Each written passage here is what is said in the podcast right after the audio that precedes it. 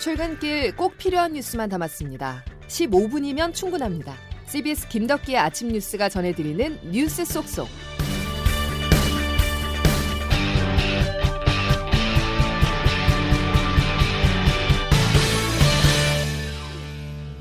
여러분 안녕하십니까? 11월 22일 김덕기 아침 뉴스입니다. 유동규 전 본부장에 이어 남욱 변호사도 이재명 대표를 겨냥한 폭로전에 가세했습니다. 대장동 개발 사업 특혜 의혹과 관련해서 검찰은 수사의 종착점이 대장동 사업 당시 최종 결재권자였던 이재명 대표라는 점을 분명히 하고 있는 만큼 검찰 수사에 적잖은 영향을 줄 거로 보입니다. 첫 소식 윤준호 기자입니다. 구속기한 만료로 1년 만에 석방된 남욱 변호사가 어제 열린 대장동 개발 의혹 재판에 증인으로 출석했습니다. 재판이 시작되자 작심한 듯 폭로를 이어갔습니다. 남 변호사는 먼저 2015년 2월부터 천화동인 1호 지분이 민주당 이재명 대표 측의 지분이라는 걸 화천대유 대주주 김만배 씨에게 들어 알고 있었다고 말했습니다. 이어 2014년 지방선거 당시 성남시장 재선에 도전한 이 대표 측에게 최소 4억 원 이상이 전달됐다고 폭로했습니다. 대장동 분양 대행업자로부터 약 22억 원을 받아 그중 12억 원 가량을 김만배 씨에게 줬고 이 돈이 다시 이 대표의 측근인 정진상 당대표 정무조정실장과 김용 민주연구원 부원장에게 건너갔다는 겁니다. 남 변호사의 진술이 180도 바뀐 데에는 정진상 실장과 김용 부원장 등 이 대표의 측근이 최근 연달아 구속된 데다 1년 전과는 달라진 정치 지형이 작용한 걸로 보입니다. 남 변호사도 과거 조사에서 제대로 말하지 못한 이유를 묻자 당시 선거도 있었고 겁도 났다며 죄송하다고 말했습니다. 남 변호사의 폭로가 더해지면서 이 대표를 겨냥한 검찰 수사도 점차 탄력을 붙을 것으로 예상됩니다. CBS 뉴스 윤준호입니다. 전반적으로 이재명 대표 입장에서는 다소 불리하게 돌아가고 있는 게 사실이죠. 조태임 기자와 핵심으로 파고 들어가 보겠습니다. 조 기자. 네. 남욱 변호사가 작정한 듯이 재판에서 여러 말들을 쏟아냈는데 주목할 부분은 뭡니까? 네, 앞서 리포트 들으신 것처럼 남 변호사의 진술이 향하고 있는 방향은 이재명 대표입니다.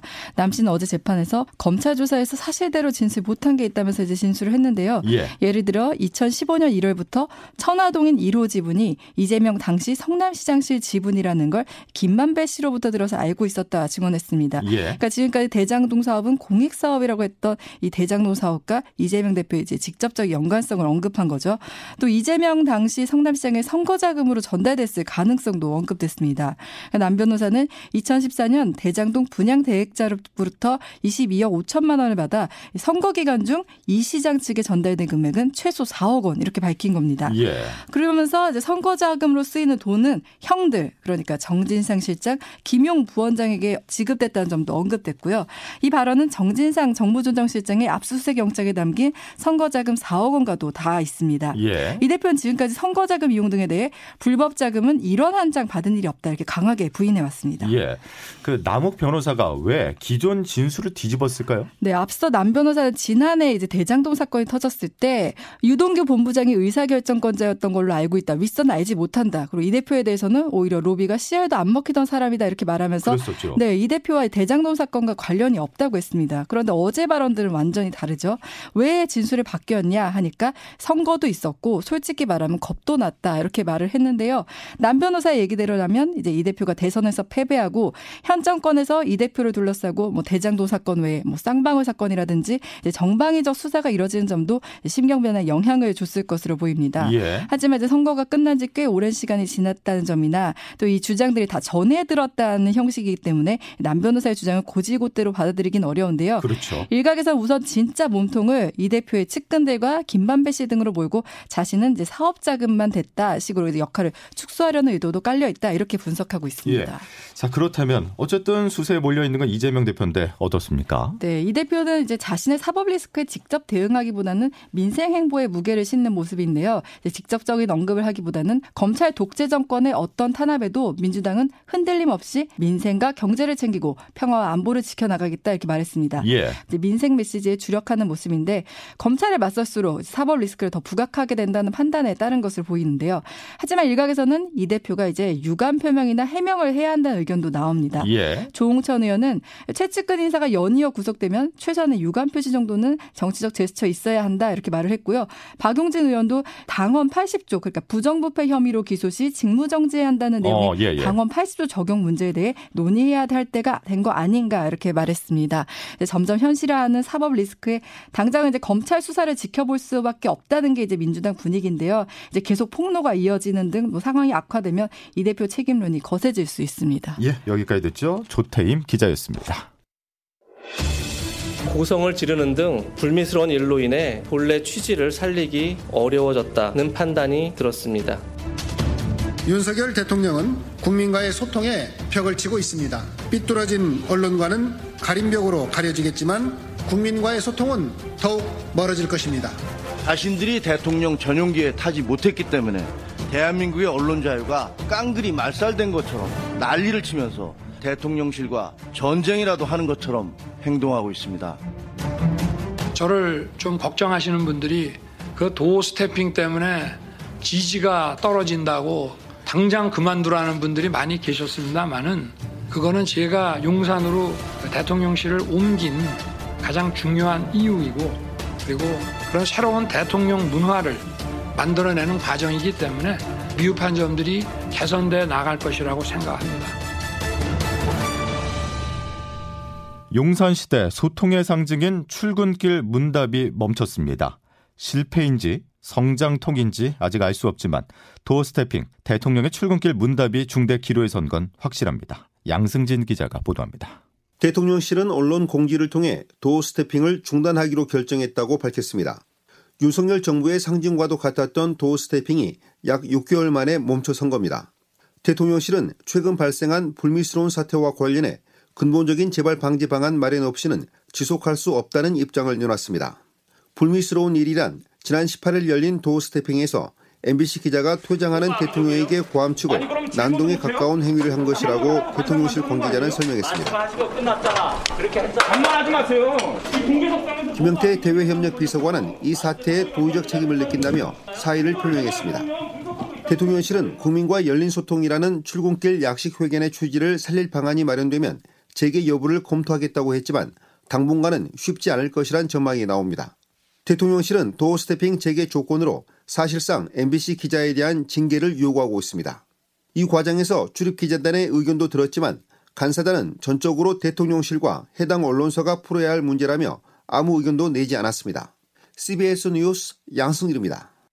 출근길 문답이 6개월 만에 중단되자 정치권에서는 책임 공방이 벌어졌습니다.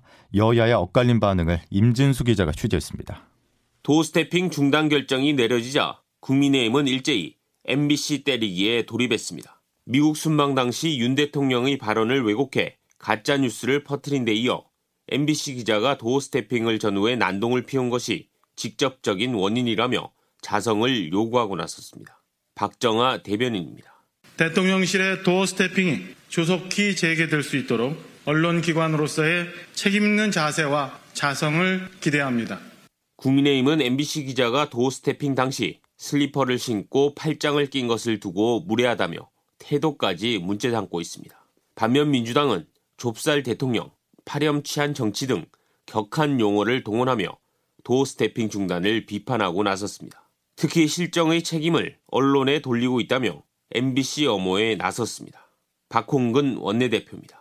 대통령이 야당 그리고 국민 앞에 철벽을 치고 대통령실은 언론과의 사이에 가벽을 세우니 대한민국 정치에 큰 절벽이 생긴 것입니다. 이번 논란은 향후 MBC를 비롯한 공영방송 구조 개편 문제로 이어질 공산이 커 여야 간 확전이 불가피할 것으로 전망됩니다. CBS 뉴스 임진수입니다. 부동산 정책 관련 정부 고위 관계자들이 어제 잇따라 규제 완화를 시사하는 발언을 내놨습니다. 원희룡 국토교통부 장관, 추경호 부총리 겸 기획재정부 장관의 말 차례로 들어보시죠. 종부세가 됐든 양도세가 됐든 취득세가 됐든 지나친 세부담, 세금을 위주로 해서 부동산 뭐 거래를 막겠다고 하는 이 부분에 대해서는 원칙적으로 맞지 않는 거다라고 보기 때문에 부동산 시장 과열 때 도입한 그런 정책은 당연히 당연히 폐기되고 정상화되어야 된다. 종부세 고지서가 발송된 어제 원 장관은 세 부담을 2년 전으로 되돌리겠다고도 말했는데요. 다주택자 세 부담 완화 등 앞으로 부동산 규제 완화책이 잇따라 나올지 주목됩니다.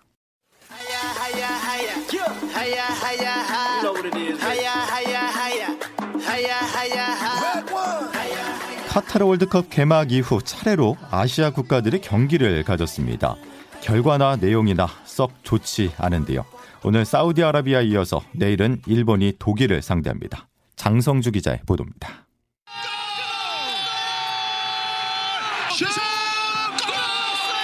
축구종과 잉글랜드가 쉴 새 없이 골문을 두드리며 6골을 뽑아냈습니다.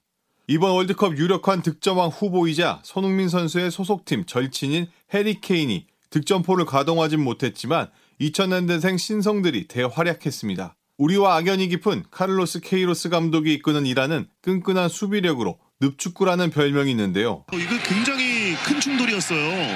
경기 시작 10분 만에 골키퍼 베이란반드가 동료 수비수와 얼굴을 부딪히며 부상해 교체되면서 급격히 흔들렸고 메디 타레미가 두 골을 만회한 것에 만족해야 했습니다.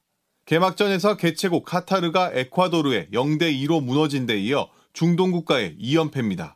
오늘은 C조 예선에서 사우디아라비아가 우승 후보 아르헨티나와 맞붙습니다. 내일은 일본이 러시아 월드컵에서 우리가 2대 0으로 이긴 독일을 상대로 승점 1점 이상을 노립니다. CBS 뉴스 장성주입니다. 대한민국의 첫 경기는 이제 이틀 앞으로 다가왔습니다. 대표팀은 어제 경기가 열릴 결전지를 찾아 잔디를 밟아봤는데요. 주장 손흥민은 헤딩까지 하며 차근차근 몸 상태를 끌어올리고 있습니다. 카타르 도하에서 김동욱 기자입니다. 전체 휴식 후 대표팀의 첫 일정은 경기장 답사였습니다. 대표팀의 조별리그 3경기가 모두 열리는 에듀케이션 시티 스타디움을 찾아 잔디 상태를 체크했습니다. 선수들은 경기장 잔디 상태에 만족감을 드러냈습니다. 백승호 선수입니다. 저희 전에 뛰는 선수들 경기들이 이제 어떻게 되냐에 따라서 잔디 상태도 좀 바뀔 것 같기도 하고 근데 일단은 지금은 너무 깔끔하고 좋은 것 같아요. 휴식 후 첫 훈련은 햄스트링 통증을 호소했던 황희찬과 윤종규도 참가해 26명 완전체로 진행됐습니다. 15분 공개 후 비공개로 전환되기 직전에는 손흥민이 헤딩을 시도하는 모습도 눈에 띄었습니다. 훈련 프로그램이 아닌 장난 섞인 헤딩이었지만 안와골절 수술 후 처음으로 헤딩하는 모습을 선보였습니다. 우루과이전을 사흘 앞두고 조금씩 컨디션을 끌어올리는 모습이었습니다. 한편 1차전 상대 우루과이는 전면 비공개로 훈련을 실시했습니다. 카타르 도하에서 CBS 뉴스 김동욱입니다. 인도네시아 서자바주에서 현재 시간 21일 오후 규모 5.6의 지진이 발생해 160명이 넘는 사망자가 나왔습니다. 인도네시아 국가재난방지청은 이번 지진으로 치안주루 내 주택 등 건물 2,200여 채가 무너지면서 62명이 사망했고 시간이 흐를수록 사망자는 더 늘어나고 있다고 밝혔습니다. 특히 서자바주 지방 정부 측은 사망자가 이미 162명으로 늘어났고 13,000명이 넘는 이재민이 발생하고 있다고 밝혔습니다. 김덕기 아침 뉴스 함께하고 계십니다. 기상청 연결해서 오늘 날씨 알아보겠습니다. 김수진 기상 리포터. 네, 기상청입니다. 예. 눈 소식은 없는 거죠? 네, 오늘 절기상으로 첫 눈이 내린다는 소설인데요. 연일 평년 기온을 크게 웃돌고 있어서 눈이 아닌 비 소식이 들어 있습니다. 저기압과 동풍의 영향으로 오늘 오전 강원 영동과 영남 동해안 제주를 시작으로 해서 오후에는 그밖에 전국으로 비가 점차 확대되겠고요. 이 비는 내일 오전에 대부분 그치겠지만 동해안 지역은 내일 밤까지 비가 더 이어지는 곳이 있겠습니다. 특히 강원 영동과 경북 동해안 제주도에는 돌풍과 벼락을 동반한 시간당 20mm 안팎의 강한 비가 집중되는 곳이 있겠는데요. 내일까지 이 지역으로 10에서 80, 경북 동해안과 경북 북동 산지에 최대 100mm 이상의 큰 비가 쏟아지겠고 그밖에 전국에는 5에서 20mm 안팎의 비가 이어지겠습니다. 또 오늘 오전까지 경기 내륙 일부, 강원 내륙 산지를 중심으로 안개가 짙게 끼는 곳 있겠고 수도권 충남 전북권은 오전에 일시적으로 공기질이 좋지 않을 것으로 보여서 이 점 유의하셔야겠습니다. 낮 최고 기온은 오늘 광주 17도, 서울 대구 15도, 청주 14도의 분포로 어제보다 2도에서 6도가량 다소 낮겠습니다. 날씨였습니다. 자, 화요일 김덕기 아침 뉴스는 여기까지입니다. 내일 다시 뵙죠. 고맙습니다.